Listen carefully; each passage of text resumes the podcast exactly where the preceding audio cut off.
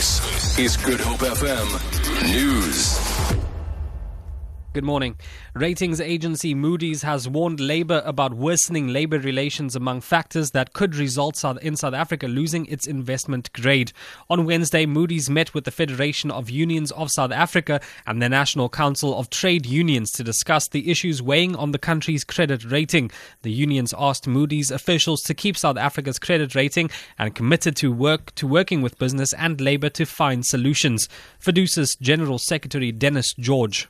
And our suggestion to them was to say, let's maintain the status quo and then give the stakeholders, government, business, and labor an opportunity, you know, between now and June month to implement some of these measures and then they can develop their indicators where they can measure our improvement. Because it is very important for us to make our country more globally competitive President Jacob Zuma has spoken out against the scourge of early indulgence in sexual activity. The president was addressing learners attending a convention organized by the Congress of South African Students at Orlando Stadium yesterday. This is part of COSAS's Learn Without Fear campaign to highlight safety in schools. President Zuma has urged the youth to embrace abstinence and exercise self discipline to help govern, government deal effectively with the high rate of teenage pregnancy, which he says has a major negative economic implication for the country. Young people should not rush into serious relationship when they are still too young to even understand the consequences.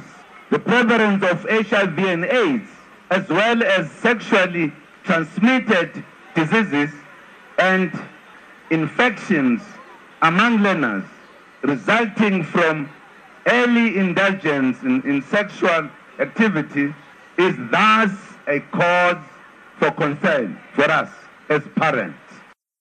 The military has been identified as a fertile ground for the spread of HIV.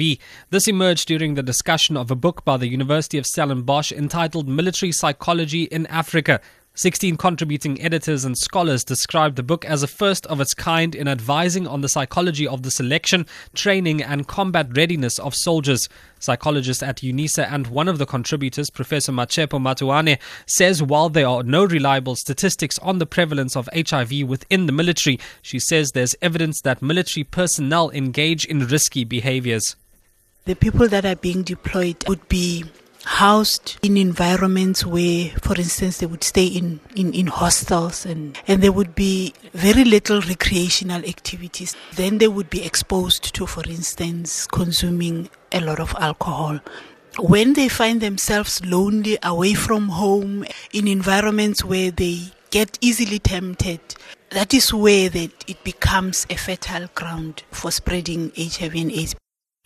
And lastly, Russian emergency services say all 61 people on board a plane that crashed in the southern city of Rostov on Don are dead.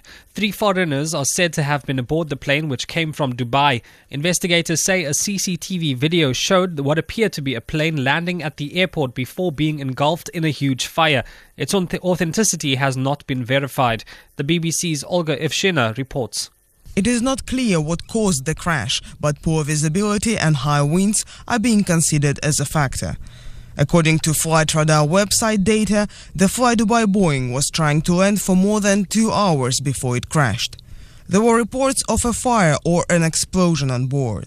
Other flights have been diverted away from the airport. For Good FM News, I'm Majik Shea Peterson.